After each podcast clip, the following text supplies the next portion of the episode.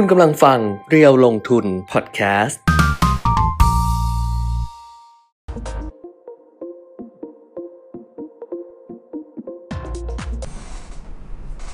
สวัสดีค่ะ สวัสดีครับ อัปเดตเทรนด์ลงทุนนะคะ กับเพจเรียวลงทุนวันนี้วันจันทร์ที่ 13 กันยายน 2564 ค่ะ ครับ เจอกันเหมือนเดิม 10 โมงตรงอ่าฮะจันทร์ถึงศุกร์ 10นาฬิกาเอาพูดไปแล้ว10โมงตรงกับ10นาฬิกาเหสิมืบอนโมงกันตรงนั่นแหละจันนะทร์ถึงประมาณศุกร์เออเออเออ เราไม่ใช่พศไม่ชอบพศพี่มาสายรู้แล้วพี่ชอบมาสายแต่เดี๋ยวนี้ตอนนี้ไม่เป็นพศพศคือฮะพี่พี่ชอบมาสาย เออเออรู้ตัวดิรู้ตัวไม่ใช่ คือรู้ตัวสายบ้างเป็นบางครั้ง คุณเป็นมิตรสายตลอด เออ เออ สายตลอด จริงเขาบางคนเหมือนไม่มีนาฬิกาแบบอะเดี๋ยวเดี๋ยวพูดพูดไปเดี๋ยวเซฟปียมิดนายใช่ไหมไม่พูดดีกว่าว่าเริ่มต้นรายการมาก็บนเลยแต่จริงเออนี้เรื่องจริงค่ะ เรื่องจริงคุณเป็นมิตรสายตลอดเลยค่ะนี่ดิฉันมานั่งรอนานแล้วนะเนี่ยนี่อย่างเงี้ยดิฉันมานั่งรอเขานานแล้วเขาเพิ่งมาเนี่ยเออเอาตอนนี้เนี่ยเดี๋ยววันนี้วันจันทร์นะคะ ก็ครับทักทายกันได้นะคะ สวัสดีทุก ๆ ท่านค่อย ๆ ทยอยมา คุณบินไม่บอกวันจันทร์ให้เวลานิดนึงเพราะว่าเออฮะอาจจะแบบไม่ได้ตั้งตัวเราหายไปเสาร์อาทิตย์อะไรประมาณอ่านี้นะแต่แต่ก็ต้องไม่หรอกสตาร์ทเครื่องนิดหนึ่งเออ ก็ไม่หรอกก็มาแหละแต่นี้อ่าฮะเดี๋ยวค่อยบอกละกัน เดี๋ยวค่อยบอกละกันว่าพรุ่งนี้จะว่าไม่อยู่เออเออพรุ่งนี้ที่ฉันไม่อยู่หนึ่งวัน พรุ่งนี้ครับที่ฉันต้องไปรายการทีวีอือฮึตั้งแต่เช้ามืดเลย จนถึงแบบ จนถึงมืดอะต้องกลับก่อนเคอร์ฟิวอะแหละ ครับ แต่ว่ากำลังคิดอยู่ไงว่า เอ๊ะจะคุณปีมีเขาจะจัดเออจะจัดคนเดียวไหมหรือว่าเขาจะไม่จัดเขาจะอ่าฮะพักอะไรอย่างเงี้ย ครับ ก็เลยจะถามอืมจะถามคนดูแต่คนดูยังน้อยอยู่ก็เลยยังไม่ถาม ครับ เดี๋ยวค่อยกอะลับเดี๋ยวมรอถเข้ามาก่อนแล้วกันเออนะรอเข้ามาก่อน เดี๋ยวค่อยกลับมาถามกันละกันว่าครับว่าจะเอายังไงเออนะคะโอเคอะตอนนี้ ในช่วงต้นพูดถึงอืมโควิดไปเลยก็ได้ เพราะว่าได้วันนี้ตัวเลขเองเนี่ยมันก็ยังไม่เต็มร้อยยังไม่สมบูรณ์นะอ๋อครัเพบราะมันขอวังนโลกจันทร์ใช่ไหมใช่มันใช่ยังไม่เข้าใช่มาใช่ไหมคือตัวเลขวันนี้เราจะเห็นว่าต่ำกว่าปกติค่ะนะแต่ว่าอย่าเพิ่งนิ่งนอนใจเดี๋ยวรอดูพรุ่งนี้อีกทีหนึ่งค่ะเพราะวันนี้เนี่ยทั้งโลกเนี่ยติดเชื้อเพิ่มขึ้นแค่ 3 7 0 0 0 0 3,000 กว่ารายเท่านั้นเองค่ะเพราะสหรัฐเนี่ยติดเชื้อเพิ่ม 35,000ค่ะซึ่งอ่า ยังไม่น่าจะใช่ตัวเลขจริง เพราะว่าต้องจากรอตัวเลขเออพแบรุ่งบนี้พรุ่งนี้พรุ่งนี้อีกทีเพราะจากแสวัหยุนดกว่านะอืมแสนเยอะๆเลยเนี่ย เราลงมาเหลือ 30,000 กว่าเนี่ยอืมอ่ามันไม่ยังไม่น่าจะใช่นะครับ เสียชีวิตทั้งโลกเนี่ย5,910 คนอืมก็อาจจะต่ำกว่าที่อืมควรจะเป็นเหมือนกันนะครับอืมเพราะต่อเนื่องมาจากวันคือซีกโลกมันอืมมันมันคนละคนละซีกกันนะค่ะเขาก็ยังวันหยุดอยู่นะครับค่ะเขาอาจจะยังไม่ได้รายงานตัวเลขอัปเดตเข้ามาอืม นะก็อ่าไปดูฝั่งของผู้เสียชีวิตเยอะๆแล้วกันนะครับ เพราะว่าตัวเลขผู้เสียชีวิตเนี่ยอ่าในประเทศทั่วๆไปนะยกเว้นสหรัฐอเมริกาอืมก็น่าจะเข้ามากันอาพอสมควรแล้วรัสเซียเสียชีวิตมากสุดเป็นอันดับหนึ่งของโลกภายใน 1 วันนะครับอืม788 คนรองลงมาเป็นเม็กซิโก 675 แล้วก็อิหร่าน มาเลเซีย มาเลเซียเนี่ยยังเกือบเกือบ300 คนต่อวันอยู่นะค่ะของเราเนี่ยวันนี้ลดลงแล้วนะมาเลเซีย 292 บราซิล 292 เท่ากับมาเลอือฮึเวียดนามก็ยังเสียชีวิตวันหนึ่ง261 คนอืมนะครับสหรัฐ 251 แต่ว่าอาจจะยังไม่ค่อยชัวตอนร์แรกยังไม่นะอัปตุเดรตกี 243 อินเดีย 219 อินโดนีเซีย 188 และไทยค่ะเมื่อ วานอันนี้นี้ตัวเลขเมื่อวานนะอ่าตัวเลเมื่ขอวานนี้ล่าสุดเดี๋ยวมีมาอีกทีนะ เมื่อวานนี้180ค่ะนะครับอ่าแล้วมาที่ไทยเลยแล้วกันค่ะนะครับสำหรับขึ้นชาตัวร์ตเลขโควิวันดนี้นะครับเขาบอกเป็นตัวเลขที่มีความหวังโอ้ดูดีคือเลเช้ายนะนี้เห็นแล้วแบบทุกคนแบบโอ้แบบเริ่มแบบมีความหวังดูมากดีขึ้นเพราะว่าเราผ่อนคลายในเรื่องของการ กำกับควบคุมอะไรต่างๆ ด้วยใช่เราคลายนะล็อกดาวน์ไปก็ตั้งแต่หนึ่งกันยายเอนอก็จะเห็นมีคนไปร้านอาหารมากขึ้น ไปอืมสถานที่ท่องเที่ยวใช่ต่างๆ มากขึ้น ร้านใช่กาแฟมากขึ้น ใช่ แต่จำนวนจำนวนตัวเลขของผู้ติดลดลเชื้งอและเสียชีวิตกลับลดลง อันนี้ซึ่งถือมันว่ามีมันจะดีไงอ่าเป็นสัญญาณที่ดี มันจะดีเป็นสัญญาณที่ดีอืมนะครับ ตัวเลขผู้เสียชีวิตก่อน เพราะว่าเมื่อกี้เราพูดถึงอ่าผู้เสียชีวิตในระดับโลกเนี่ยนะครับแล้วก็ของเราเมื่อวานนี้ขร้ออยงแปบ้าดนเราเมื่อวานสิบ180ลงมาเหลือ132คนค่ะเออจาก200กว่านะ แล้วก็ลงมาต่ำกว่า200แล้วก็อันนี้ก็คือร้อยต้นๆอะร้อยสามสิบสองครับแล้วก็ผู้ติดเชื้อเนี่ยคุณแก้มอืมนะฝั่งซ้ายอ่าที่เห็นบนจอสีเขียวๆเป็นค่ะผู้ที่อ่าหาหายยป่วยป่วยกลับบ้านกลับบ้านะนได้หมื่นหก จะเห็นว่าสูงกว่าคนที่ติดเชื้อรายใหม่เนี่ยเยอะเลย เพราะว่าติดเชื้อใหม่แค่หนึ่งหมื่นสองพันห้าร้อยแปดสิบสามแหมเดี๋ยวนี้หมื่นสองใช้คำว่าแค่หมื่นสองแล้วบางอาจใช้คำว่าเอแค่อเรากำลังรอดูอยู่นะ ให้ต่ำกว่าหมื่นเออต่ำกว่าหมื่นให้ต่ำกว่าหมื่นอ่านะคะถ้าต่ำกว่าหมื่นได้ก็จะสบายใจขึ้นเยอะ วันนี้ติดเชื้อหมื่นสองพันห้าร้อยแปดสิบสามคนซึ่งเมื่อวานก็เป็ตัวเลขที่14,000ลดลงอืมใช่เพราะว่าเราไม่เห็นตัวเลขหมื่นสองเนี่ยนานแล้วนะครับเราจะเห็นหมื่นสี่หมื่นห้าหมื่นหกครับแล้วก็หมื่นสามแล้วก็หมื่นสี่แล้วก็หมื่นห้าแล้วก็หมื่นสี่แล้วก็หมื่นสามเออแล้วก็หมื่นสี่อันนี้ โอ้ยเหนื่อยนะแล้วก็ล่าสุดก็คือหมื่นสองพอมันลงมาหมื่นค่ะสองเนี่ยนะเดี๋ยวเอาชาร์จลงก่อนค่ะก็ได้ เพราะว่าเดี๋ยวเผื่อแอปเอิบมันมีปัญหานะครับก พอมันลงมาหมื่นสองเนี่ย ค่ะเราคาดการณ์ได้ว่าในแต่ละจังหวัดก็ต้องลดลลงดลงด้วยใช่อ่าเพราะว่าใช่อ่าผลของตัวเลขหมื่นสองค่ะ มันมาเป็นภาพรวมทั้งประเทศ ค่ะ เพราะฉะนั้นพอเราไปดูจังหวัดที่ก่อนหน้านี้ค่อนข้างนี้อืมที่จะมีปัญหาเนี่ย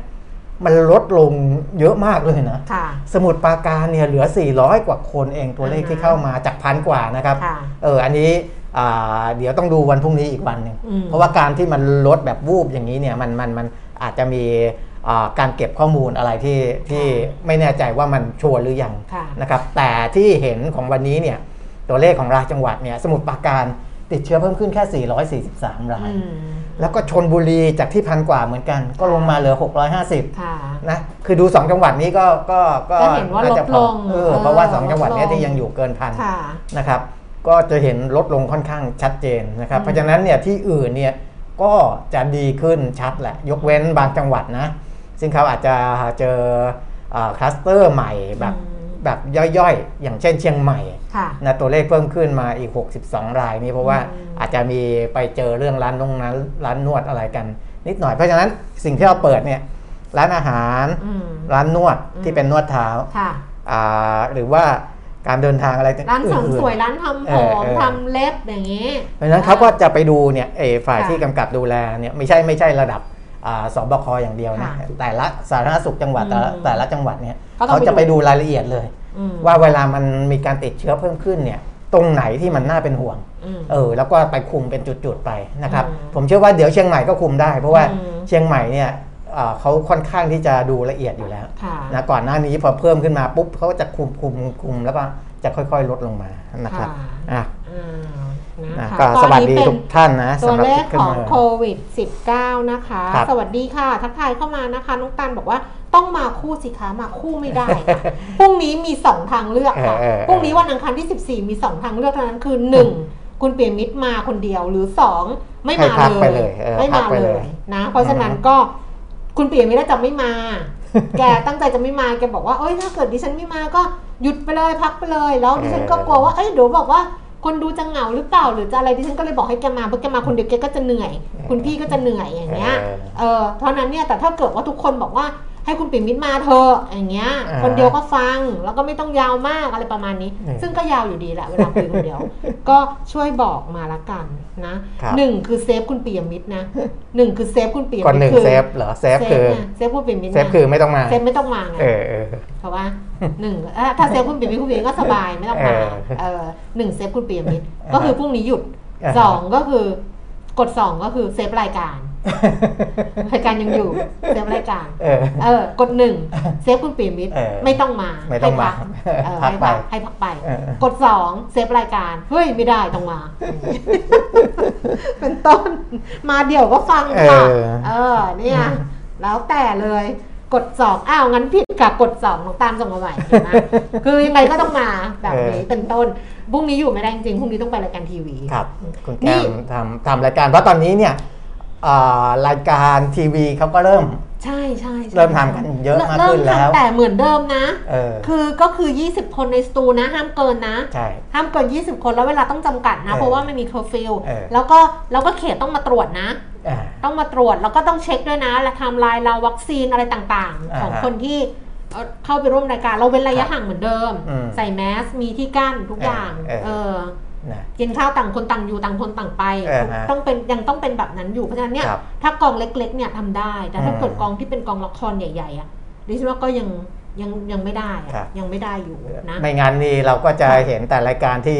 รีรันวนไปวนมาวนไปวนมานะอ่าซึ่งมันก็จะทำให้ คอนเทนต์ใน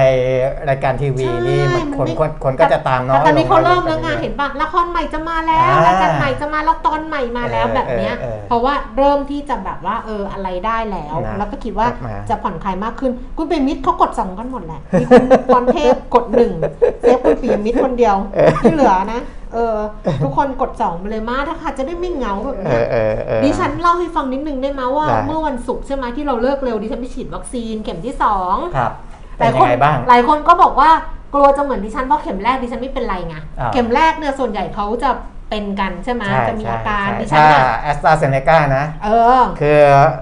อ่าถ้าเป็นเชื้อตายจะไม่ค่ะค่อยเป็นอะไรอยู่แล้วค่ะนะเพราะอาการอาการ side effect จะน้อยเออเออ เข็มแรกดิฉันไม่ค่อยเป็นอะไรครับคนอื่นเป็นไข้กูเป็นไม่เป็นไข้ใช่ไข้สามสิบแปดกว่าตั้งกี่วันนะสองสามวันหรือเปล่าเออตอนนั้นน่ะเออหลายวันอยู่นะเพลียกระปกกระเปี้ยไปเลยครับดิฉันนี่รู้สึก เฮ้ยทำไมเข็มแรกเราไม่เป็นไรเออโอ้พอเข็มสองเท่านั้นแหละเออเข็มสองนี่แขนยกไม่ขึ้นแล้วแต่ลูกอะอันนี้ไม่เกี่ยว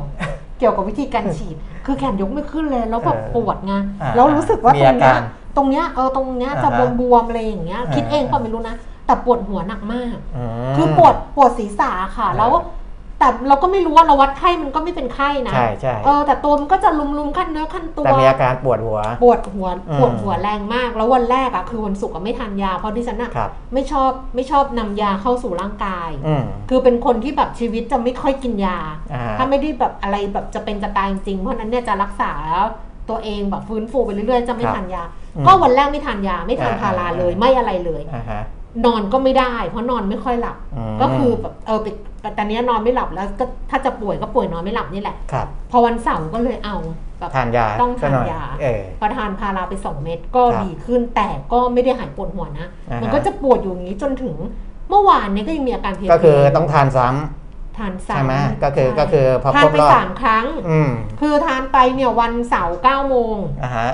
เก้าโมงเช้ารอบหนึ่งสองเม็ดเลย ครับอัดไปสองเม็ดเลย อืมแล้วก็ห้าโมงเย็นอ่าฮะ ห้าโมงเย็นก็วันเสาร์นะอ่า ทานพาราไปอีกสองเม็ดอ่าฮะ แล้วก็ไม่ละแล้วก็ไปดูซีรีส์แล้วแบบว่าเออกินพาราแล้วดีขึ้น เออ วันอาทิตย์ทานไปเม็ดหนึ่งตอนเช้า ครับ แล้วก็ไม่ละแต่อืมเมื่อวานก็นอนก็ใช้วิธีการนอนอ่าฮะนอนเอาแบบอ่าฮะนอนอะไรอย่างเงี้ยเออมออืมก็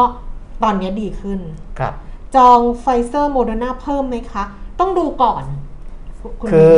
ต้องดูก่อน เพราะว่าอันเนี้ยเราแอสตราสองเข็มใช่ไหมใช่เอ่ออมก็มีวันก่อนเล่าให้ฟังไปแล้วอืมที่มีโรงพยาบาลบางแห่ง เนี่ยเขาก็ส่ง SMS มาหาดิฉันส่งเอออะไรมาเออให้ดิฉันเออถามว่าสนใจไหมอ่าบางแห่งที่เป็นโรงพยาบาลเองเนี่ยอืมเขาก็จะแนะนำผู้ที่ฉีดวัคซีนแล้วอืมว่าถ้าฉีดฉีดแอสตราเซเนกาสองเข็มแล้วเนี่ยอืมก็ถือว่าภูมิคุ้มกันขึ้นค่อนข้างดีแล้วอืมนะเพราะฉะนั้นอ่า มันจะค่อยๆ ลดลงหลังจาก 6 เดือน ก็คือเดี๋ยวค่อยว่ากันอีกทีใช่ในปีหน้าแหละค่อยไปดูดูสัก 6 เดือนก่อนใช่ซึ่งจริงๆ ทุกตัวจะภูมิคุ้มกันจะลดลงหมดเออนะไม่ว่าจะเป็น mRNA หรือว่า viral vector นะครับหรือว่าเอ่อเชื้อตาย เชื้อตายจะลงลงเร็วกว่าอืมอ่าเพราะฉะนั้นตอนเนี้ยหน่อยไม่ได้จองครับถามว่าจองไหมไม่ได้จอง ครัราะว่าคิดว่า 6 เดือนเนี่ยเดี๋ยวมันก็ นำเข้าอะไรกันครับมาอะไรอย่างเงี้ยเราก็เออเออสามารถที่จะไอ้นั้นได้อยู่แล้วเออฮะนะคะ ก็เล่าให้ฟังเฉยๆบางคนก็บอกว่ากลัว คุณพี่คุณอาวุธบอกให้บอกมาลูกเออป่ามันจะเหมือนนิ่ง ไม่ไม่คนหนึ่งโบกก็พอแล้วไงคนหนึ่งก็โยกเออเออเอออย่างนี้ไปมันจะได้เออไม่อาจจะเป็นเพราะเสื้อมันดำด้วยนะไม่เป็นไรหรอกช่างเถอะเออเนี่ยก็เลยไม่จองค่ะ ไม่ได้จองค่ะ ก็คิดว่าแต่ว่าคนที่เขาฉีดซิโนแวคเออสองเข็มมากครับที่ดิฉันรู้จักอะเขาก็อ่าฮะแห่ไปจองกันอืมอืมอืมเขาก็แห่ไปจองกันเพราะครัว่าบซีโนแวคนะเขาฉีดไปจบไปนานแล้วไงใช่ไปนานแล้วแล้วเขาก็เขาก็ รอเข็มใหม่แล้วไงอ่าเอออ่าฮะ เมื่อกี้เสียงอะไรผมฟัง โอ้อุปกรณ์ล้มนิดนึงอ้าวไปดูของเรื่องของโลกกันนิดนึงก่อนนะ อืมเพราะว่าเดี๋ยวจะต้องโยงใยมาที่โยงใย ตลาดหุ้นไทยนี่แหละใช้คำว่าโยงนะครับใหญ่อะไปดูเอ่อข้อมูลนะคะ ครับจบเรื่อง จบเรื่องโควิด จบเรื่องวัคซีน วัคซีนอัตราการฉีดก็เร็วขึ้นครับเห็นบอกวันที่ดิฉันดิฉันฉีดวันที่ 10 ใช่ไหมอ่าอ่านี่นี่มันล่วงเลยมา 13 แล้ว แต่วันที่ 9 อะที่ดูข้อมูลล่าสุดอะครับอันนั้นก็วันหนึ่งก็7แสนโดส หรือเออ9แสนโดสอะไรอย่างเงี้ยใช่ใช่แต่นะก็ฉีดได้เร็วข้อมูลขึ้นของวันอาทิตย์ก็อาจจะเข้ามาน้อยนิดหนึ่งค่ะอาจจะเดี๋ยวรอดูพรุ่งนี้อีกทีค่ะนะว่าวันจันทร์จะกลับมาฉีดกันเยอะขึ้นหรือเปล่าค่ะ แต่ก็น่าจะดีแหละอัตราเร่งดีตอนนี้ค่ะ ไปต่างประเทศนะคะครับอันนี้ก็ภาวนาให้ตัวเลขลดลงลดลงเนาะใช่แล้วก็อะไรแบบวัคซีนก็ดีขึ้นเราดีขึ้นก็จะแบบเอเอออแบบกล้าไปไหนโอ้มาไหตอนนี้มากขึ้ในในอ่าหลาย ๆ พื้นที่เนี่ยเออคือพอพอเปิดปุ๊บวันนี้ข่าวในเรียวลงทุนเนี่ยเออถ้าดูข่าวอันดับแรก ๆ ที่เป็นข่าวบวกก็จะเห็นเลยล่ะข่าวดีใช่ไหมว่าเออคนเดินทางมากขึ้นเอออ่า นู่นนี่นั่นอะกิจการทางเศรษฐกิจพอมันเปิดอะมันอืมมันทุกอย่างมันก็จะดีขึ้นหมดอืมนะครับเนี่ยอยากไปเที่ยวกันมากเลยอยากไปทะเลอยากไปอะไรอย่างเงี้ยครับแต่ว่าก็ยังไม่ไปอยู่ดีนะ ก็ว่าจะรออีกนิดนึงก่อนละกันอ่าอะไปดูตลาดหุ้นต่างประเทศค่ะ ซึ่งถ้าย้อนกลับไปเมื่อวันศุกร์เนี่ยไม่ค่อยดีนะ คุณเปียมิตรเดี๋ยวจะมีข้อมูลอ่า support เดี๋ยวเดี๋ยวมันก็มีใช่ไเหตุผลอยู่เอออมก็คือดัชนีอุตสาหกรรมดาวโจนส์ค่ะ ปรับตัวลดลงไป 271 จุดนะคะ 0.7%เนี่ยไปปิดต่ำกว่า 35,000 จุดละครับไปปิดที่ 34,607 จุดนะคะ แล้วก็ NASDAQ ก็ลงไปสัก 132 จุด 0.8%ค่ะ S&P 500 ลงไป 34 จุด 0.7%ส่วนยุโรปนะคะ ลอนดอนฟุตซี่ร้อยปรับตัวเพิ่มขึ้นเล็กน้อยค่ะ 4.99 จุด CAC 40 ตลาดหุ้นปารีสฝรั่งเศสลดลง 20.95 จุดนะคะ แล้วก็ DAX แฟรงก์เฟิร์ตเยอรมนีลดลง 13.34 จุดค่ะ ในเอเชียเช้าวันนี้นะคะ ตลาดหุ้นโตเกียว นิเกอีช่วงเช้าลงไป 89.0.29%ห่างเสียงฮ่องกงลงไป517.1.97%เกือบ2%นะคะครับแล้วก็ CSI 300 ตลาดหุ้นเซี่ยงไฮ้ค่ะ ปรับตัวลดลง 19.33จุด0.39%ค่ะ ไปหุ้นไทยเลยมั้ยหรืออ่าฮะคุณจะดูเวียดนงเวียดนาม เวียดนามก็ที่ฮานอยบวกได้ 0.4%ค่ะนะครับที่โฮจิมินห์ลบไป 0.1%ค่ะก็ถือว่ายังอยู่ในแบบไซด์เวย์ค่ะนะไซด์เวย์ซึ่งอืมอ่าฮานอยซึ่งเป็นตลาดที่เล็กกว่าเนี่ยนะก็ดัชนีอ่าทั้งในระยะสั้นและระยะยาวอือหือเพิ่มขึ้นอ่า ค่อนข้างเยอะนะระยะ 1 ปีเนี่ย178%อืมนะครับแต่ 1 เดือนก็ยังบวกได้4%ในขณะที่โฮจิมินห์เนี่ยหเดือนติดลบไปประมาณ1%ค่ะนะก็จะอ่าแสดงว่าตอนนี้มันก็อยู่ที่เรื่องของตัวบริษัทจดทะเบียนด้วยเหมือนกันค่ะนะครับเพราะว่าอย่างของบ้านเราพอจะเริ่มเปิดเมืองผ่อนคลายนู่นนี่นั่นเนี่ยอ่าบรรดานักวิเคราะห์อืมก็จะเริ่มเลือกหุ้นที่มันอืมสอดคล้องกับกระแส นะอืมอันนั้นเดี๋ยวค่อยว่ากันอีกทีหนึงค่ะ ส่วนตลาดหุ้นบ้านเราค่ะ เช้าวันนี้ดัชนีราคาหุ้นนะคะ สูงสุด 1,642 จุด แล้วก็ต่ำสุด 1,634 จุดค่ะ ล่าสุด 10นาฬิกา19 นาทีดัชนีราคาหุ้น 1,640จุด06 จุด เพิ่มขึ้น 4.71 จุด 0.29%มูลค่าการซื้อขาย 300 ล้านบาท Set 50 Index ค่ะ 987.89 จุดนะคะ เพิ่มขึ้น 2.60 จุด มูลค่าการซื้อขาย 6,400 ล้านบาท และหุ้นที่ซื้อขายสูงสุด อันดับที่ 1 นะคะ เป็นหุ้นของ EA ค่ะพลังงานบริสุทธิ์ 66 บาท 75 ลดลง 75 สตางค์ STGT นะคะสีตังโกรฟนะคะ 34 บาท 75 ลดลง 75 สตางค์ค่ะ ปตท 38 บาท 50 เพิ่มขึ้น 50 สตางค์ AOT นะคะท่าอากาศยานไทยเอ่อ61 บาท 50 เพิ่มขึ้น 75 สตางค์ Precious Shipping ค่ะ PSL 23 บาท 20 สตางค์เพิ่มขึ้น 50 สตางค์ CPF นะคะ 26 บาท 25 เท่าเดิม Aqua อยู่ที่ 66 สตางค์ลดเพิ่มขึ้น 3 สตางค์ทีมกรุ๊ปนะ ทีม Consulting นะคะ 3 บาท 98 สตางค์เพิ่มขึ้น 6 สตางค์ KBank กสิกรไทย 121 บาท 50 เพิ่มขึ้น 50 สตางค์แล้วก็ KCE 80 บาท 50 สตางค์เพิ่มขึ้น 1 บาทค่ะ ครับ อัตราแลกเปลี่ยนอ่าดอลลาร์บาทเช้าวันนี้อยู่ที่ 32 บาท 76 สตางค์อ่อนค่าลง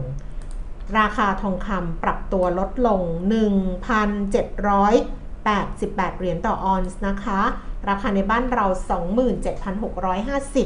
27,750 ราคาน้ำมันขยับขึ้นค่ะ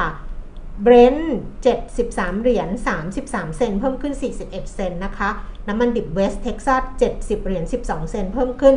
40 เซนต์แล้วก็ดูไบ 69 เหรียญ 63 เซนต์แต่ดูไบเป็นราคาเก่าครับราคา เช้านี้ก็น่าจะขึ้นแล้วล่ะอืมนะนะอ่าเพราะฉะนั้นเห็นราคาน้ำมันก็ยังยืนอยู่ในโซนสูงอยู่ค่ะนะครับอ่าแสดงว่าความอ่ามั่นใจเกี่ยวกับเรื่องของการเปิดเมืองเปิดเศรษฐกิจตอนนี้ก็เริ่มกลับมาอีกค่ะทีหนึ่งนะหลังจากก่อนหน้านี้อืมเริ่มมีความกังวลว่าไอ้ไวรัสเดลต้าเนี่ยนะครับอืมโควิดสายพันธุ์เดลต้านี่มันจะกระทบกับเศรษฐกิจหรือเปล่าค่ะแต่อ่าอย่างไปดูในเศรษฐกิจใหญ่อันดับหนึ่งของโลกสหรัฐอเมริกาอือฮึนะครับ ประธานธนาคารกลางในหลาย ๆ สาขาของอาสหรัฐนะไม่ว่าจะเป็นแอตแลนตาหรือว่าในรัฐอื่น ๆ เนี่ยก็บอกว่ายังไม่พบข้อมูลเศรษฐกิจที่มันอ่อนแอลงนะค่ะเออจากไอไวรัสอ่าโควิด -19 สายพันธุ์เดลต้านะครับ แล้วก็มองว่าเงินเฟ้อเนี่ยก็มีโอกาสที่จะปรับเพิ่มขึ้นค่อนข้างที่จะอ่าแข็งแกร่งด้วยนะครับอืม วันที่ 14 นี้นะครับวันที่ พรุ่งนี้ 13อ่าพรุ่งนี้นะของพรุ่งนี้สหรัฐ14เขาจะมีอ่าประกาศ CPI หรืออัตราเงินเฟ้ออ่าซึ่งมีการคาดการณ์กันว่าเงินเฟ้อทั่วไปเนี่ยน่าจะอ่าเพิ่มขึ้น 5.3%ของเดือนสิงหานะ ค่ะ เพราะว่าของเดือนกรกฎาเนี่ยเพิ่ม 5.4เปอร์แต่เซ็นต์ เราจะรู้ก็วันพุธอะ ใช่เพราะใช่ว่าเขาใช่ก็กลางคืนกลางคืนใช่บ้านกลางวันบ้านเขากลางคืนบ้านเราไงเออเรารู้วันพุธที่นะเพราะฉะนั้นปัจจัยที่จะกระทบกับอ่าทางฝั่งสหรัฐแล้วกระเทือนมาถึงที่อื่นๆ ก็หนึ่งคือเรื่องของเงินเฟ้อ15อืมนะครับ ถ้าออกมาเกิน 5.3อืมเอออันนั้นก็ให้ระวังว่าเรื่องของ QE tapering ก็คือการการลดวงเงิน QE เนี่ยน่าจะลงเร็วอืมซึ่งจะลง ยังไงเมื่อไหร่เนี่ยก็ไปรอดูการประชุมของ FOMC อ่าวันที่ 21 22 กันยานะครับของอาคณะกรรมการธนาคารกลางสหรัฐเนี่ยเหลืออีก 3 ครั้งอืมนะคือ 21 22 กันยา อันเนี้ยคือครั้งใกล้ที่สุด และก็ได้เห็นตัวเลขของวันที่ 14 แล้วอืมก็จะเอาไอ้ไอ้เงินยอดเงินเฟ้อเนี่ยมาประเมินกันนะว่าจะลด QE กันอะไรยังไง รวมถึงเรื่องของอัตราดอกเบี้ยด้วยนะครับครั้งที่ 2 ก็คือ 2-3 พฤศจิกายนนะครับแล้วครั้งสุดสุดท้ายของปีนี้ก็คือ 15-16 ธันวาคมนะเพราะฉะนั้นก็ดูรอบนี้แหละ คือถ้า 21-22 กันยาประชุมแล้วอ่ายังไม่มีการลดวงเงิน QE อะไรต่ออะไรเนี่ยนะไอเรื่องของตลาดหุ้นนี่อาจจะยังไม่โดนกระทบอะไรมากเท่าไหร่อืมนะครับ ก็ก็อ่าไปไปดูประเด็นอื่น ๆต่อไปนะครับ อันนี้ก็เรื่องของอา เงินเฟ้อและ QE นะครับที่จะต้องตามเออ QE เนี่ยตอนนี้ของสหรัฐนี่คือเดือนละแสนสองหมื่นล้านเหรียญสหรัฐนะค่ะเออแต่ว่าเขาคงไม่ได้ไม่ได้ไม่ได้ถอนทั้งหมดเลยทีเดียวนะครับอะอันเนี้ยมีคอลัมน์อะที่ครับเกี่ยวกับเรื่องของ QE เรื่องของเรื่องของเงินเฟ้อเรื่องของดอกเบี้ยอะไรอย่างเงี้ยแต่อ่าฮะเอาไว้ก่อนไหมหรืได้อยังไง เพราะว่าได้ก็เป็นความเห็น คืออันเนี้ยเป็นคอลัมน์ที่เป็นข้อเขียนของดรวิน อุดมรัชตาวานิชประธานกรรมการของบลครับ KTBST นะคะ ก็คือบริษัทหลักทรัพย์ KTBS นั่นแหละบอกว่าเออลงทุนแบบไหนดีเมื่อเศรษฐกิจโลกโตแตกเออแตกต่างแบบอะไรอย่างเงี้ยครัให้บเลือกแบบไหนได้หรือเดี๋ยวเดี๋ยวค่เดี๋ยวกลับเนาะมาเพราะว่าเดี๋ยวผมเล่าของโลกเออโลกให้จบก่อนได้นะครับอ่าใน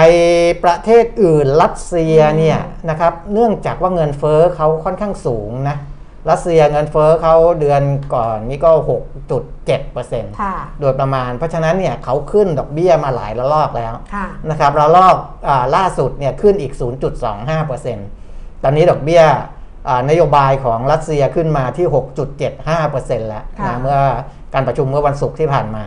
แต่ว่าก็ขึ้นน้อยกว่าที่คาดค่ะนะจริงๆอ่านักวิเคราะห์คาดว่าจะขึ้น 0.5%ด้วยซ้อืมำเพราะเงินเฟ้อเขาเขาต้องคุมอา พอเงินเฟ้อสูงๆเนี่ยต้องคุมเงินเฟ้อก่อนอืมนะครับ แต่ว่าก็ไม่ไม่กระเทือนไปที่อื่นมากเท่าไหร่นะครับ เพราะของอาเขาเป็นปัจจัยภายในเฉพาะตัวนะครับ ส่วนอ่าประเด็นของโลกอื่นๆ ก็ก็น่าจะตามประมาณนี้แหละนะประมาณนี้แหละของบ้านเราเองก็ไปรอดูประเด็นของโลกด้วย แล้วก็เรื่องของการมงการเมืองนะครับ แต่การเมืองน่าจะยังไม่มีอะไรเท่าไหร่ยกเว้นว่ามีการปรับเปลี่ยนอ่า รัฐมนตรีหรืออะไรที่มันกระทบกับทางด้านเศรษฐกิจนะ แต่ตอนนี้ยังไม่เห็นอะไรที่เป็นสัญญาณตรงนี้นะครับอะอืมไปที่ดรวินแล้วกันว่ามองอย่างไรอ๋ออาในเรื่องนี้ก็คืออันนี้เป็นเป็นข้อเขียนนะคะครับในหนังสือพิมพ์กรุงเทพธุรกิจนะคะ ดรวินอุดมรัชตะวานิชนะคะ เขียนเรื่องลงทุนแบบไหนดีเมื่อเศรษฐกิจโลกโตแต่แตกต่าง คือตอนเนี้ยบอกว่าสิ่งที่เรากำลังมองก็คือการเตรียมลด การซื้อสินทรัพย์หรือว่า QE เนี่ยนะครับเอ่อภายในปีนี้ของทางธนาคารกลางสหรัฐ แต่ว่าในแถลงการล่าสุดเนี่ยบอกว่าจะยังไม่มีการขึ้นอัตราดอกเบี้ยในระยะใกล้เอ๊ะใช่ไหมคะอ่าฮะแม้ว่าเงินเฟ้อจะขยายตัวก็ตามครับนะแล้วก็เรื่องของโควิด -19 ที่ยังเป็นปัจจัยที่ให้ความสำคัญเนี่ยนะคะ ตอนเนี้ยทาง KTBST เนี่ยเขาก็เลยบอกว่า เศรษฐกิจโลกเนี่ยจะเติบโตจะเติบโตหรือไม่นั้นต้องบอกว่ายังมีสัญญาณบวกอยู่ เพราะ ไม่มีการล็อกดาวน์เศรษฐกิจแล้วในสหรัฐแล้วก็ในหลายประเทศในยุโรปนะคะ แต่ว่าการเดินทางระหว่างประเทศเนี่ยก็ยังมีข้อจำกัดอ่าการประกาศ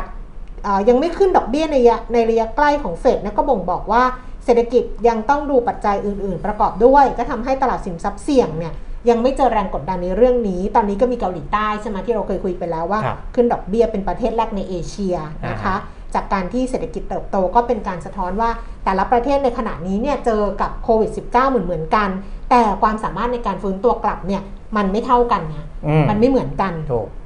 มีการดำเนินนโยบายการเงินที่ไม่อิงครับกับทิศทางของธนาคารกลางสหรัฐ คือจะเป็นลักษณะแบบของใครของมันตัวใครตัวมันเนี่ยมากขึ้นนะคะอ่านอกจากนี้ภายใต้การระบาดของโควิดที่รุนแรงไม่เท่ากันของแต่ละประเทศก็ทำให้แนวโน้มการเปิดเดินทางเนี่ย ต้องใช้เวลาอีกพักใหญ่ ๆ จนกว่าจะมีการฉีดวัคซีนให้กับประชากรทั่วโลกได้มากพอ และแต่ละประเทศพร้อมที่จะรับมือกับการเดินทางระหว่างประเทศ ก็หมายความว่าเศรษฐกิจโลกและประเทศต่างๆ เนี่ยเติบโตได้แต่เป็นลักษณะแบบที่บอกก็คือว่าประเทศใครประเทศมันครับแล้วก็เติบโตในแบบอุตสาหกรรมของใครของมันด้วยอ่าฮะนะแล้วด้วยข้อจำกัดทางเศรษฐกิจเนี่ยมันก็เลยทำให้ เขาบอกว่าเศรษฐกิจอาจจะฟื้นตัวเติบโตได้ แต่ก็อาจจะเห็นการชะลอตัวครับสลับกันไปอืมนะคะ โดยเฉพาะกลุ่มประเทศอย่างสหรัฐยุโรปและจีนที่ต้องติดตามเพื่อรับมือกับการลงทุน อันนี้เขาก็เลยบอกว่าประเด็นเสนอแนะสำหรับการลงทุนเนี่ยเขาก็เลยมีประเด็นที่นักลงทุนจะต้องติดตามเนี่ยสามเรื่องด้วยกันคุณปีมิตรเรื่องครับแรกก็คือ เนื่องจากตัวเลขการว่างงานของสหรัฐยังคงสูงกว่า เมื่อเทียบกับช่วงก่อนเกิดเอ่อโควิด -19 แล้วมาตรการแจกเงินเนี่ยก็สิ้นสุดลงอืมก็ส่งผลให้การบริโภคและใช้จ่ายภาคเอกชนชะลอตัวอ่าฮะเอ่อส่งผลต่อเนื่องมาถึงปัจจัยต่อมาก็คือตัวเลขการตัวเลขภาคการผลิต PMI และความเชื่อมั่นการบริโภคที่จะเติบโตไม่สอดคล้องกันครับนะคะก็บอกจะเห็นจากการขยายตัวของเศรษฐกิจที่อาจจะชะลอลงใน 1-2 ไตรมาสข้างหน้า แล้วก็การจ้างงานก็จะลดลงด้วยอ่าฮะ3คือการระบาดของโควิดสายพันธุ์เดลต้ารวมถึงสายพันธุ์ใหม่เนี่ย ยังเป็นความเสี่ยงต่อการฟื้นตัวของตลาดแรงงานและภาคบริการ หากมีการระบาดที่รุนแรงจนต้องยกระดับมาตรการเข้มงวดมากขึ้น อันนี้อ่าเป็นสามปัจจัยที่เขามองว่าจะต้องติดตามต่อไปอืมแต่นี้กลยุทธ์จะเอาแบบไหนดีนะเขาก็เลยบอกว่า โดยรวมเนี่ยการระบาดของโควิด ยังเป็นตัวแปรที่ส่งผลถึงภาคการผลิต การบริโภคและการจ้างงาน แต่กลุ่มประเทศพัฒนาแล้วยังโตต่อไปได้อืมแต่อาจจะโตในอัตราที่ไม่สูงมากเมื่อเทียบกับช่วงก่อนหน้า และการลด QE ของเฟดจะทำให้ตลาดหุ้นเกิดความผันผวนบ้างในระยะสั้น ดังนั้นก็แนะนำเข้าลงทุนในหุ้นสหรัฐแล้วก็ยุโรป เมื่อราคาปรับตัวลดลงมาโดยเฉพาะหุ้นในกลุ่มเทคโนโลยีขนาดใหญ่ครับที่ทาง KTB ST เขาแนะนำนะคะยังเป็นหุ้นเอ่อ Facebook อืม Amazon เออ Alphabet อ่าฮะ แล้วก็กลุ่มสุขภาพการแพทย์นะคะอืมบอกว่าระยะนี้แนะนำแต่ว่าระยะนี้แอปแนะเปิลนำไม่ได้พูดถึงใช่ไหมเขาจะออกไม่ไอได้ไอโฟนรุ่นใหม่ไม่ได้พูดถึงแล้วนะ Apple เอ Apple อจะออก iPhone เออ13 ใช่ไหมอันนี้เออไม่ได้พูดถึงนะไม่อ่าฮะ Facebook Amazon Alphabet เออเออกลุ่มสุขภาพการแพทย์ แต่เวลากองทุนถ้าไปลงทุนหุ้นเทคโนโลยี ส่วนใหญ่ก็จะพ่วงๆไปด้วยกันแหละเออแต่เขาจะให้น้ำหนักตัวไหนก็เป็นมากกว่าก้อนๆกันแค่นั้นอืมแต่ในระยะนี้แนะนำเพิ่มว่าควรขายทำกำไรบ้าง ถ้าเออเกิดว่าราคาปรับขึ้นมาสูงนะคะครับแล้วก็เปลี่ยนไปลงทุนในกลุ่มอื่น หรือภูมิภาคอื่นที่ราคายังไม่สูงขนาดเดียวกันเนี่ยก็อาจจะพิจารณาพักเงินสดไว้ในตราสารหนี้เพื่อลดความผันผวนเออเช่นเดียวกับหุ้นเทคโนโลยีในจีนที่ระดับราคาไม่แพงเช่นกันอ่าฮะนะแม้ว่าจะมัดจะมีเรื่องของการถูก รัฐบาลเนี่ยควบคุมใช่นะคะ แต่เขาก็บอกว่าบริษัทเหล่านี้ไม่ได้รับผลกระทบจนทำให้ธุรกิจเปลี่ยนแปลงไปจากเดิมอืมและด้วยเศรษฐกิจจีนที่ชะลอตัวลงจากมาตรการล็อกดาวน์เนี่ยแนวโน้มการดำเนินนโยบายผ่อนคลายก็จะมากขึ้น เพราะฉะนั้คนรับก็อาจจะต้องไปดูหุ้นในกลุ่มเหล่านี้ด้วยเออนะเออเอออันนี้ก็เป็นครับความเห็นที่เป็นอ่าฮะคอมเมนต์นั่นแหละเรื่องของกลยุทธ์การลงทุนในช่วงที่เศรษฐกิจโลกโตแต่ว่าแตกต่างกันครับอืมนะ ผมสังเกตดูนะคุณแก้มอืมคนจะเข้ามามากขึ้นตอนประมาณ 10โมงใกล้ๆ10โมงครึ่งอ๋อคือจากอ่าอาจจะตอนแรกอาจจะไม่ถึงร้อย แล้วก็ค่ะอาจจะแบบอ่า คืออย่างที่บอกอะมันมีรายการชนกันเยอะนะบางคนแล้วอาจจะไปดูอันอื่นก่อนแล้วก็เพราะเขารู้กลับไงมาว่าช่วงแรกเราอาจจะไม่มีสาระช่วงแรกอะตอนสิบโมงอะคุมียสิอะไรไปเรื่อยอย่างอะเงี้ไรยเออหรือว่าเอมีอช่วงมีแรกสาระอัพโควิด19ไปเดี๋ยวหาดูที่ไหนก็ได้เลยประมาณนี้เอไงอเออแต่ว่าเราก็ไม่จำเป็นต้องไปเปลี่ยน แล้วก็ดึงคนมาตั้งแต่สิบโมงเพราะว่า เราก็เป็นแบบนี้แล้วแต่แล้วแต่ครับใช่ ใครจะมาใครตาจะมไปตามความสะดวก ใช่ค่ะ ใครจะมาใครจะไป ใครจะอยู่ครับใครจะรักใครจะเกลียดใครจะชังก็เอาเลยตามอ่าฮะสบาย เอออ้าวมาแต่ดูแต่อย่าส่งข้อความมาด่าในในแบบในไลฟ์อะเอออ่าฮะเพราะถ้าเกิดส่งข้อความมาด่าในไลฟ์นะอ่าฮะจะไม่ได้จัดรายการเลยนะครับจะเลยว่าจะด่ากันกลับด่ากันไปด่ากันมาไม่สนุกแน่ อะตอนนี้มาดูคุณปิยมิตรผลตอบมีะไรแทนจากการลงทุนในสินทรัพย์อื่น ๆ กันนิดนึงอ่าค่ะ แอดมินอ่ามีภาพอยู่นะครับ จะให้ดูชาร์ตที่เป็นภาพไอ้กราฟแอดกราฟมินเราเราต้องคอยเรียกกราฟแท่งที่มันเป็นแนวนอนอะนะ แอดมินอ่า บอกว่าอยู่ไหนวะ ภาพที่หนึ่งเนี่ยจะให้ดูว่าผลตอบแทนของสินทรัพย์ ค่ะ ดิจิทัลแล้วก็อื่นๆด้วยนะค่ะคุณแก้มทองคำน้ำมันอะไรที่เคยเอามาอ่าสรุปกันประจำสัปดาห์ค่ะแต่อันนี้ มีตัวที่น่าสนใจเพิ่มเติมเข้ามา เออ เราจะเห็นว่าอันดับหนึ่งที่เป็นผลตอบแทน year to date นะ ค่ะก็คือตั้งแต่ต้นปี เยีย to date ก็คือต้นปีจนถึงปัจจุบัน จนถึง ปัจจุบันคือวันที่ 6 กันยายน อ่า6กันยายน อันนี้ที่มาบรูมเบิร์ก นะครับ อืมก็ XRP นี่เป็นเอดิจิสกุทัลลดิจิทัลใช่ไหม484%ผลตอบแทน อ่า สูงเลยนะครับ Ethereum เนี่ย441%ค่ะ ข้ามมาบิตคอยก่อนนะ ข้ามค่ะถ่านหินก่อนบิตคอยซึ่งเป็นอ่า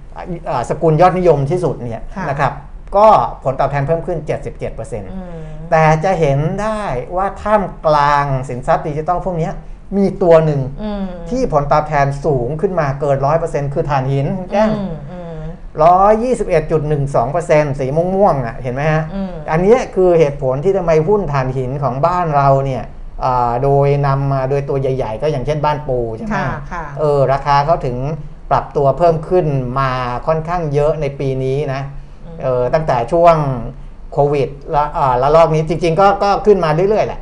นะของบ้านปู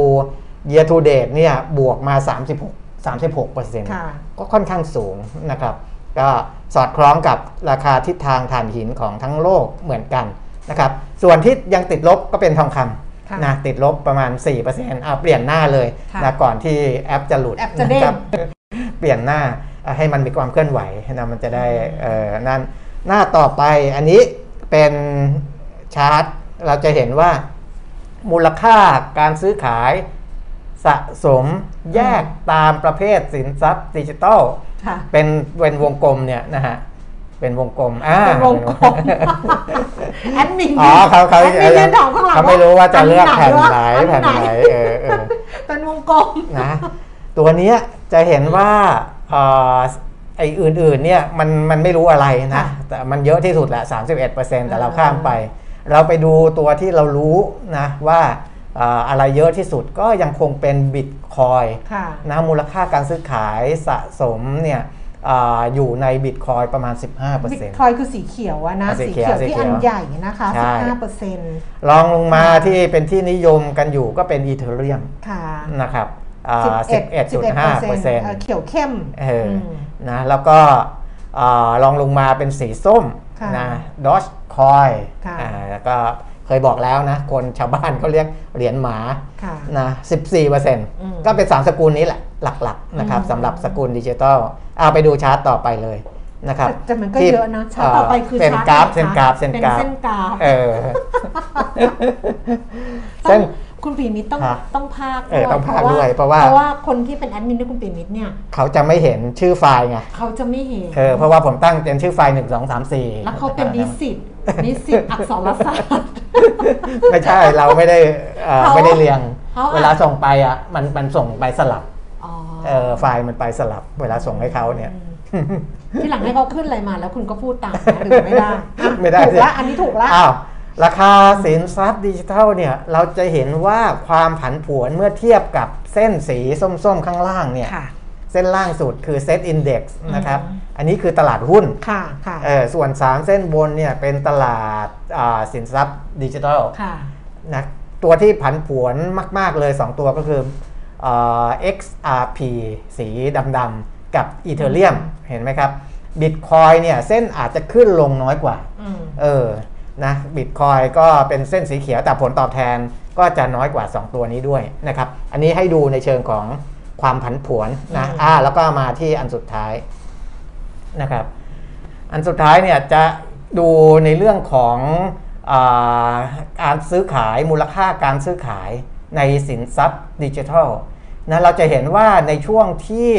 เอ่อเมื่อกี้เนี่ยในกราฟที่มันมีความผันผวนสูงสูงๆแล้วก็ผลตอบแทน เพิ่มขึ้นเยอะๆ ช่วงเดือนพฤษภาคมเนี่ย คนจะเข้าไปเล่นสินทรัพย์ดิจิทัลกันอืมเยอะมากๆเลยอืมนะฮะถ้าเห็นกราฟอันบนสุดเนี่ยกราฟสีเขียวที่มันแท่งยาวสุดน่ะอืมอันนั้นคือเดือนพฤษภาอืนะมเดือนพฤษภาก็เอ่อคนก็จะซื้อขายกันค่อนข้างเยอะนะอันนี้หน่วยเป็น 1,000 บัญชีก็คือ 4 9 0 0 0 0 บัญชีค่ะนะครับ ที่เอ่อเทรดกันนะแล้วก็พอราคาเริ่มปรับตัวลดลงมากรกฎาสิงหากันยาเนี่ยก็การซื้อการซื้อขายเนี่ยก็จะน้อยลงด้วยค่ะนะอันนี้ให้เห็นความสอดคล้องของปริมาณการซื้อขายกับความเคลื่อนไหวของราคา ถ้าช่วงไหนแกว่งเยอะคนก็จะซื้อขายเร็วอืมเออแล้วก็แล้วก็ทำให้มูลค่าการซื้อขายเยอะนะครับอืมแต่ถ้าดูเอ่ออีกตัวหนึ่งที่เป็นข้างล่างอ่าค่ะ ไม่เป็นไรออกไปแล้วใช่ไหมอยัองกไปอแล้วยู่อยู่ปะคะออกไปแล้วออกไปแล้วออกไปแล้วนะครับมูลค่าการซื้อขายที่แยกประเภทอืมอ่าผู้ซื้อผู้ขายเนี่ยค่ะนะก็เหมือนกันเราจะเห็นว่าในช่วงเดือนอาพฤษภาเนี่ยนะแท่งบนแท่งล่างเนี่ยนะครับจะสูงทั้งคู่คือบุคคลธรรมดาในประเทศนะแล้วก็บุคคลธรรมดาต่างประเทศ ก็จะซื้อขายกันค่อนข้างเยอะ แต่พอมาช่วงเดือนกรกฎาอ่า จะเหลือพวกนิติบุคคลต่างประเทศอืมเขาเทรดกันเป็นหลักแล้วอืมนะคือพอราคาไม่ค่อยไม่ค่อยแกว่งเยอะเนี่ยนักลงทุนบุคคลธรรมดาก็จะไม่ค่อยเล่นเยอะนะก็ทำให้แท่งสีเขียวเนี่ยมันหายไปเห็นไหมครับอืมนะครับ แล้วก็เดือนอากันยาเนี่ยนักลงทุนบุคคลธรรมดาจะไม่ค่อยยังไม่ค่อยเข้ามาเท่าไหร่ อาจจะรอจังหวะหรือเปล่าไม่รู้นะ เพราะว่าราคาอย่างบิตคอยอย่างอะไรมันเริ่มปรับตัวเพิ่มขึ้นอีกครั้งหนึ่งนะครับอะอันนี้จบในเรื่องของสินทรัพย์ดิจิทัลนะครับ โดยสรุปก็ก็ยัคืงอเป็นว่าที่นิยมอยู่เนาะก็เป็นที่นิยมเอออ่าแล้วก็มีการศึกษาก่อนหน้านี้นะเออว่าว่าอ่าบัญชีที่เปิดเข้าไปเล่นเนี่ยค่ะจริง ๆ แล้วมันก็มากขึ้นค่ะตลอดแหละ เพียงแต่ว่าเปิดแล้วจะเทรดหรือเปล่าอืมเออคือคือในช่วงเดือนที่เราเห็นว่าพฤษภา มิถุนากรกฎามันลดลงมาอืมจากพฤษภาเนี่ยอืมไม่ใช่ว่าคนปิดบัญชีไปเลยอืมเพียงแต่ว่าก็บัญชีก็ยังมีอยู่อืมแต่เขาไม่ไม่ค่อยเทรดกันอืมนะเพราะว่า อ่าอาจจะไม่ไม่ไม่ค่อยชัวร์ไม่ค่อยแน่ใจว่าราคาทิศทางมันจะปรับตัวเพิ่มขึ้นได้หรือเปล่า หรือรอจังหวะให้มันราคาลดลงมาต่ำกว่านี้อีกนิดนึงอะไรอย่างเงี้ยนะครับอือฮึอะอันนี้ก็สรุปให้เห็นภาพรวมของสินทรัพย์อื่น ๆนะครับ แต่อย่างที่ผมบอกว่าสินทรัพย์ดิจิทัลเนี่ยยังไงเอ่อก่อนหน้านี้เราอาจจะเห็นว่ามันความเสี่ยงมันค่อนข้างสูงค่ะแล้วก็ธนาคารกลางหลาย ๆ แห่งก็อาจจะยังไม่ยอมรับค่ะดังนั้นคนก็จะกลัวกันเยอะ แต่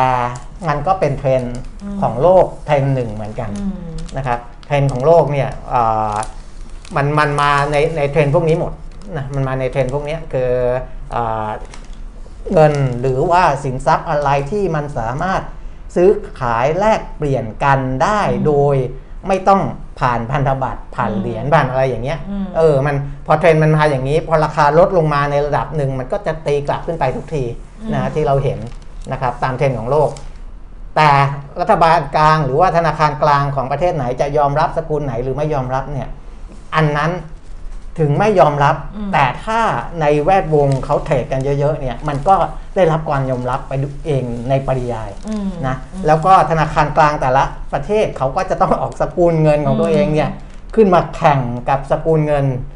ดิจิทัลที่ได้รับการยอมรับไปแล้วในบรรดาผู้ซื้อผู้ขายอืมนะอันนั้นคือสิ่งที่ธนาคารกลางแต่ละแห่งจะทำได้นะครับ ก็ติดตามดูอันนี้เป็นเทรนด์ที่น่าสนใจเหมือนกันแต่นะครับแต่เราก็เราก็ไม่ต้องตามเทรนด์ทุกเรื่องก็ได้ไหมถูก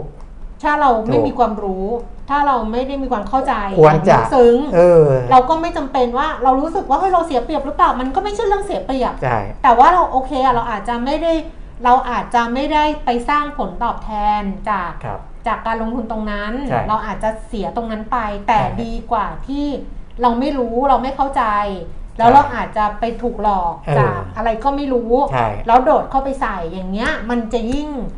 แย่กว่าเดิม เพราะฉะนั้นเนี่ยตามเทรนด์ก็คือตามด้วยความรู้ตามด้วยใช่ความเข้าใจใช่ศึกษามันก่อน รู้เรื่องแล้วถึงจะเข้าไปแล้วให้แน่ใจก่อน ที่สำคัญคือค่ะตลาดที่เข้าไปเล่นน่ะค่ะศูนย์ศูนย์กลางการซื้อขายอืมที่เข้าไปเล่นอันนั้นสำคัญอืมว่าคุณมันเป็นตลาดที่อ่าถูกต้องหรือเปล่า ใช่ คือมันอาจจะไม่ได้ไม่ได้อ่าถูกต้องตามกฎหมายของแต่ละประเทศเป๊ะๆแต่ว่า มันมีอะไรรองรับเออที่มันมันเออใช่อมัย่านงนี้หรือเปล่าเงี้ยเออคือไม่ใช่หลอกไปอืมเล่นเอ่อโดยที่เป็นศูนย์การซื้อขายหลอกๆตั้งขึ้นมาเนี่ยเนี่ยยังไม่รู้เรื่องอะไรเลย เห็นน้องข่าวน้องผู้หญิงม .6 ไหมใช่ที่เอามีดไปปล้นร้านทองเนั่อะนแหละเพราะว่าเอามีดนี่เขาเรียกจี้หรือปล้นไม่รู้อะเอาจะมีดไปเออแล้วก็นั่นแหละ ไปไปร้านทองอะไปจี้คนขายเออเออแล้วก็เอาปล้นททอองงไปอะ ครับแล้วก็ถูกสุดท้ายก็ถูกจับเป็นเด็กอายุแค่ครับ17 แล้วเรียนอยู่ชั้นมเออ .6 แล้วตำรวจถามว่าทำไมทำแบบนี้ครับแรงจูงใจคืออะไร แรงจูงใจก็อืมบอกว่าไปลงทุนในโซเชียลเออไปห้าหมื่นเอาเงินในบัญครับเงินตัวเองเอาไปลงทุนในโซเชียลอืมแล้วโดนโกงอ่าฮะไม่แต่เราไม่รู้ไงว่าไอ้ลงทุนในโซเชียลเราไม่ได้ไปตามว่าครับมันคืออะไร แต่มันมีแบบนี้เนี่ยเยอะเลยนะถูกคุณเปี่ยมมิตรจริงๆนะคือมอ่า คือเด็กที่เข้าไปลงทุนเนี่ยอย่างเด็ก 17เอเนี่ยอเขาก็คงเห็นว่ามันเป็นช่องทางหาผลตอบแทนได้ใช่ใช่นะแต่ว่าไม่ได้มีความรู้พอ ใช่เออว่าแล้วก็ไปถูกหลอกไงเออคนที่ชักชวนลงทุนนี่ของจริงของปลอมอะไรก็โดนเออโนพูดก็หลพูดนเรื่องนี้นะฮะเมื่อวันศุกร์อะหลังจากคือฉีดวัคซีนกลับมาเออแล้วก็นั่งขับรถกลับมากับคุณเปี่ยมมิตรครับก็คือรถคุณเปี่ยมมิตรเวลาโทรศัพท์มาก็จะดัง ดังในรถน่ะเออออเขาเรียกว่าอะไรอะระบบแบบที่มันเป็นบลูทูธของรถเอนั่นแหละอแต่มัว่านเราก็จะเปิดดังให้ได้อะยินเปิดให้ได้ยินอะก็นั่งครักับนมาสองคนอืมก็มีโทรศัพท์เข้าอ่าฮะเบอร์ศูนย์หกอะไรสักอย่างครับแล้วคุณปิ่มมิตรก็รับบอกสวัสดีครับเออเขาก็บอกว่าโทรจากทูมันนี่นะพี่ อย่างนี้เสียงนี้เลยนะคะ โทรจากทูมันนี่นะพี่เออจะถามว่าลูกค้าสนใจกู้เงินด่วนไหมเออ สาบานไม่มีคะไม่มีเสียงเหมือนเด็กเสียงผู้หญิงที่ลักษณะเหมือนเด็กผู้ชายอะเออเออเสียงอย่างนั้นเลยอะอือฮึโทรจากทูมันนี่นะพี่ จะถามว่าลูกค้าสนใจจะกู้เงินไหมเออคุณปีมิตรก็พูดว่าดอกเบี้ยเท่าไหร่ คือเออไปอยากรู้ไง อยากรู้ว่าดอกเบี้ยเท่าไหร่ ดิฉันก็พูดไงบอกว่าไปถามเขาทำไม คือว่าอยากจะรู้เป็นข้อมูลไว้เอออันเนี้นะยเผื่อจะมาเล่าได้ว่า อ๋อ มันมีการโทรมานำเสนอเออนี่ก็ถามเอ่อดอกเบี้ยเงินด่วนเท่าไหร่ดอกเบี้ยประมาณนี้ แต่ว่าเอออ่อ่าคุณแก้มก็บอกไปถามทำไมอะไรอย่างไปเงี้ยถามน้องก็บอกไปถามเออน้องเขาทำไม พี่บอกเออบอกเขาเลยว่าไม่สนใจค่ะเออตอนนี้เสียงที่เราคุยกันนะเขาก็จะได้ยินถูกไหมใช่ใช่ก็บอกไปไปถามน้องเขาทำไม บอกไปเลยไม่สนใจค่ะเออเราก็เลยบอกว่าไม่สนใจค่ะ แล้วคุณเมย์บอกไม่สนใจครับ เขาพูดว่าอะไรรู้มะเขาบอกว่าทีหลังหัดมีมารยาทหน่อยเออโอ้แล้วเขาก็วางเราก็เฮ้ยแล้วก็วางไปเลย เออ ทีหลังหัดมีมารยาทหน่อย อย่างเงี้ยเราก็เอาตกลงใครไม่มีใครไม่ใครไม่มีมารยาทอ่าฮะแต่ดิฉันได้คิดว่า อันเนี้ยคือไม่เกี่ยวกับ True Money หรอกอืม เออคือคือเกี่ยวไม่เกี่ยวดิฉันไม่รู้อ่าฮะแต่ว่าแต่ว่าก็คงไม่ใช่พนักงานอะไร เพราะว่าเดี๋ยวนี้บางทีบริษัทก็ใช้เอาซอร์ไงใช่ใช้แบบ call center ใช้เอาซอร์ใช้อะไรอย่างเงี้ยครับแล้วก็แล้วก็มีพฤติกรรมแบบเนี้ย แต่เราก็เพิ่งเจอผมก็เพิ่งเจอเหมือนกันนะเออที่บอกเออว่าเออมีมารยาทหน่อยอะไรเอองี้ยบอกเรานนั้นบอกว่าผมคนเราบอกว่าไม่สนใจค่ะอืมแล้วเราพูดค่ะด้วยนะนี่ก็บอกไม่สนใจครับพูดพร้อมกันไม่สนใจค่ะไม่สนใจค่ะที่หลังอาหัดมีมารยาทหน่อยเออแล้วก็เอ๊ะได้ยินเหมือนกันได้ยินเหมือนกันไหมเออเออดูดิเห็นไหมก็ง True ง Money เหมือนกันนะว่าเออคือแต่จริง ๆ คนที่มีพฤติกรรมอย่างเงี้ยส่วนใหญ่จะไม่ใช่อ่า หน่วยงานที่มันเป็นเป็นอะไรเงี้ยส่วนใหญ่จะเป็นหลอกอะ่ะพูดง่ายอ้าวจริงเหรอแต่แต่เออพวกหลอกเนี่ยจะอย่างเงี้ยเยอะหรอคือพอเราไม่หลงกลปุ๊บเขาจะด่าสวนเลย ส่วนใหญ่เราจะเป็ไม่นอได้ย่างนั้ไม่นหลงกลอะไรเลยนะเขาก็เออแค่วางนะหรือยังไงอ่าฮะไม่รู้สิเออแต่เออเคสนี้เนี่ยอ่าเออตอนแรกผมก็ถามคุณแก้มเพราะผมไม่ได้ยินชัดเจนว่าเป็นหน่วยเขาบอกเอ่อ True งานอะไร Money เอ True อ Money แต่ว่าเออประเภทแบบโทรมาแล้วไม่รู้จากเออที่ไหนอ้างสังกัดมั่วอๆแล้วก็พอเราไม่ตอบรับก็ด่ากลับอันนี้เรื่องปกติ แต่นี่เขาบอกแต่อันเลนี้ยเยอะคำแรกเขาบอก True Money เออโทรจาก True อ้าว Money นะพี่อย่างใครนั้นเลยใครเคยเจอคอลเซ็นเตอร์ด่าบ้างก็ส่งข้อความมาได้นะครับอ้าวบอกไม่บอกไปถามไปส่งถามมาได้ไปถามน้องเขาทำไมหรือว่าไปถามน้องเขาทำไมเออบอกไปเลยเออว่าไม่สนใจ ไม่สนใจค่ะหัดมีมาที่หลังอะให้มีมารยาทหน่อยอย่างนี้ เออนะตอนแรกก็โกรธนะ ตอนหลังก็ก็ก็คิดแบบเมตตาเขาอะ ว่าเออเขาก็คงดังประมาณนี้แหละอ่าฮะเขาก็คงได้อย่างนี้แหละ ก็ไม่เป็นไรอย่างเงี้ยแล้วเราก็คลายความโกรธเราไปครับเออนี่เล่าให้ฟังเฉยๆว่าเดี๋ยวเนี้ยมันก็มีแบบนี้หรือบางทีมีอาจแบบจะนี้หลอกก็ได้พอใช่สนใจจริงอย่างเงี้ยเนาะแต่ว่าเราก็เสียเวลาคุยกับเขาไงถ้าคุณปิ่มไปคุยกับเขาว่าดอกเบี้ยเท่าไหร่แล้วก็อืมบอกมา แต่พี่ต้องโอนเงินมาก่อนนะอะไรแบบนี้ใช่ไหมมันก็จะใช่ป่ะเออเออมันก็เป็นไปได้เหมือนกันอ้าวนะเล่าเฉยๆเล่าเฉยๆอ่า โลกนี้อยู่ยากขึ้นทุกวัน มันก็มันก็ไม่ยากเท่าไหร่นะคะ ถ้าครับเราแบบถ้าเราไม่ไม่แบบไม่เตลิดไปกับมันน่ะใช่เออไม่เตลิดใช่ไปอะ ไม่เตลิดหนึ่งคือไม่เตลิดว่าไปหลงเชื่อเขาถ้าอืมถ้าเขาถ้าเขาปลอมนะสองคือไม่เตลิดว่าไปโกรธโมโหเขาจนเราแบบว่าทำอะไรไม่ได้แล้วต้องไปด่ากลับต้องไปคือถ้าเกิดตัดตรงนั้นน่ะอ่าเราก็ถือว่า อ๋อเขาเป็นแบบนี้อืมเขาเขาเป็นแบบนี้แหละเขาเป็นแบบนี้เขาคงใช้ชีวิตแบบนี้อ่าแล้วเราก็ไม่ได้เกี่ยวข้องอะไรกับเขาอีกแล้วครับชีวิตนี้คงไม่ได้เจอกันอีกมันก็จบไงครับ เออเอาเอาเรื่องที่อ่าเป็น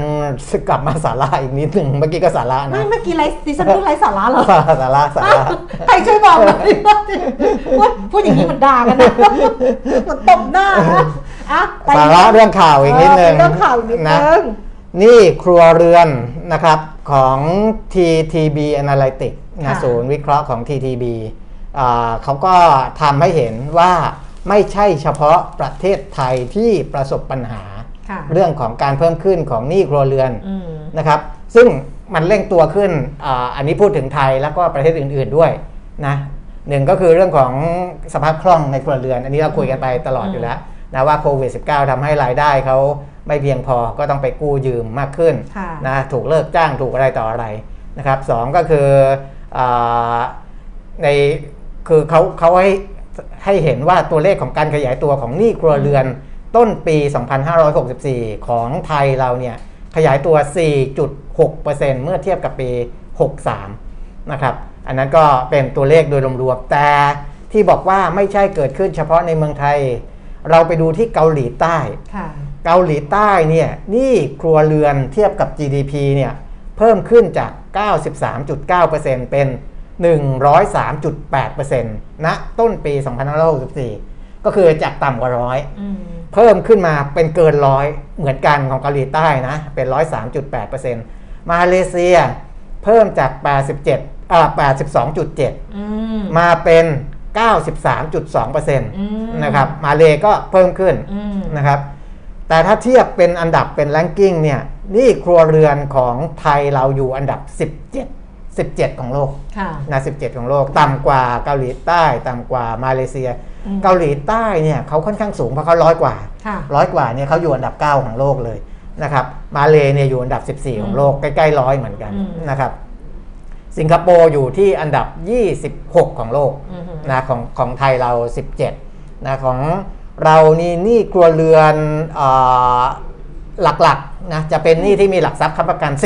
47%ก็ยังดีนะ ใช่ ถ้าเป็นเออหลักทรัพย์ค้ำประกันเออก็โค47เปอร์เซ็นต์ถือเป็นหนี้ที่นะมันไม่ใช่ก็คือหนี้บ้านรถใช่ยนต์พวกนี้ อันนี้มันก่อให้เกิดทรัพย์สินน่ะเป็นหนี้เออที่นำมาซึ่งทรัพย์สินครัที่บมัน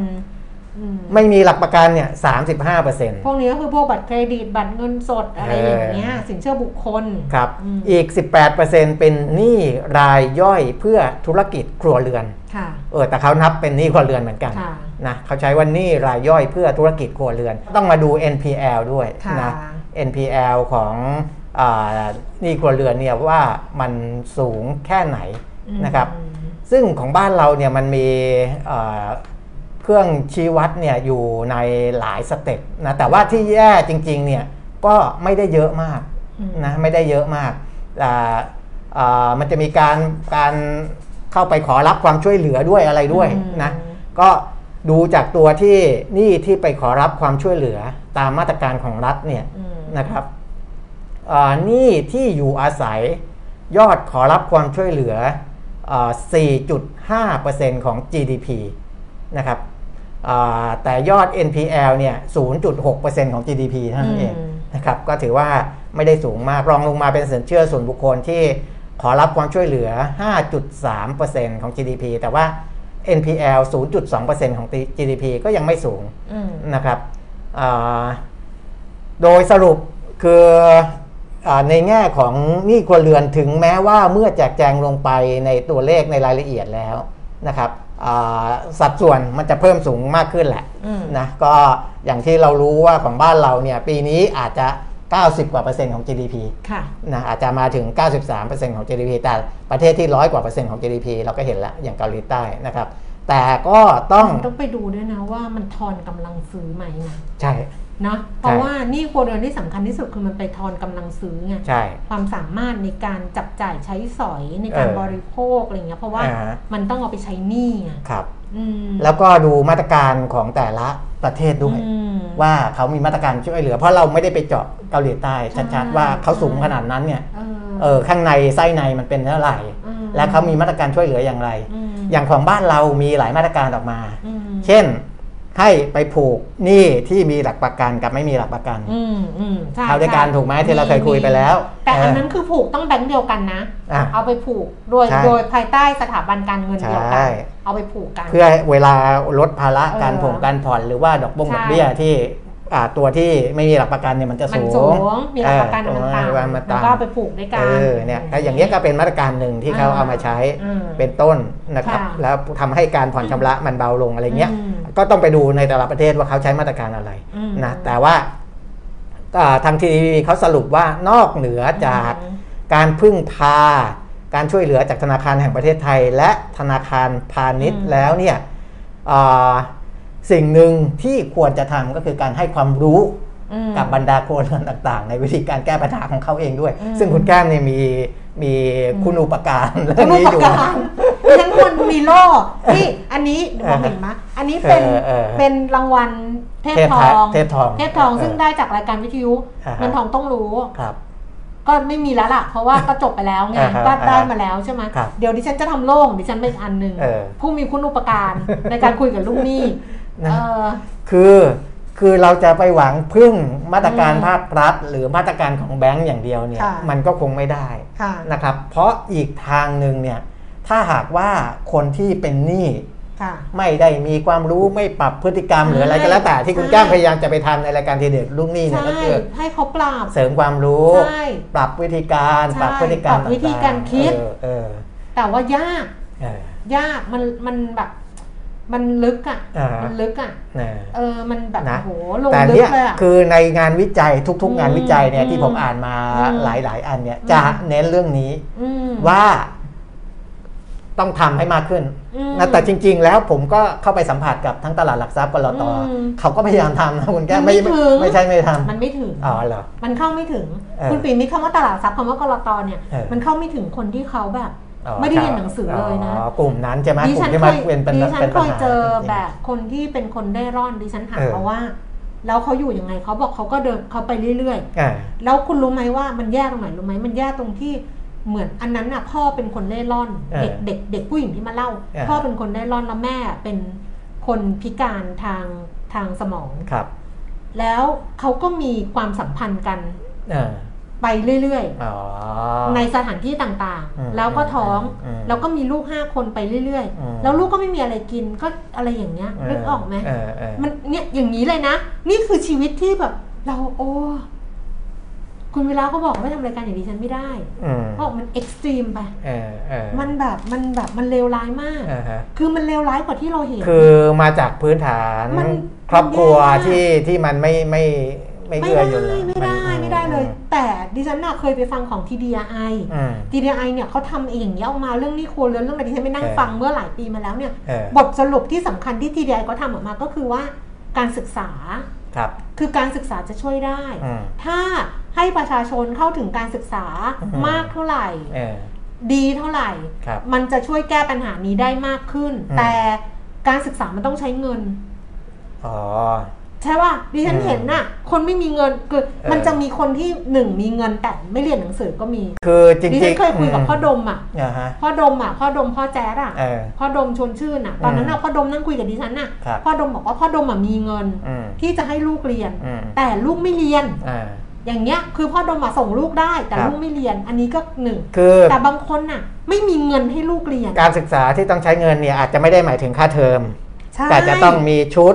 ใช่จะต้องมีค่ากิน ใช่ ค่าอ่าอะไรคืออย่าเด็งกเงี้ยอะคือเด็กมันเด็กมันไปเรียนแล้วไม่มีอะไรอ่ากิน ไม่มีอะไรอย่างเงี้ยไม่มีอุปกรณ์ไม่ได้ อ่าอุปกรณ์หรืออะไรทุกอต่างย่าๆงที่เออเพราะฉะนั้นเนี่ยมันอันเนี้ยอันเนี้ยมันจะทำเพราะฉะนั้นคนที่เขาครอบครัวที่เขาไม่มีรายได้เนี่ย อืม แทนที่เขาจะส่งเด็กไปเรียนเขาก็เลยไม่ส่ง ไม่ส่งเขาก็เป็นเออแรงงานเขาบอกจบป .4 ก็พอเออแล้วก็มาทำไร่ทำอะไรเขาก็มา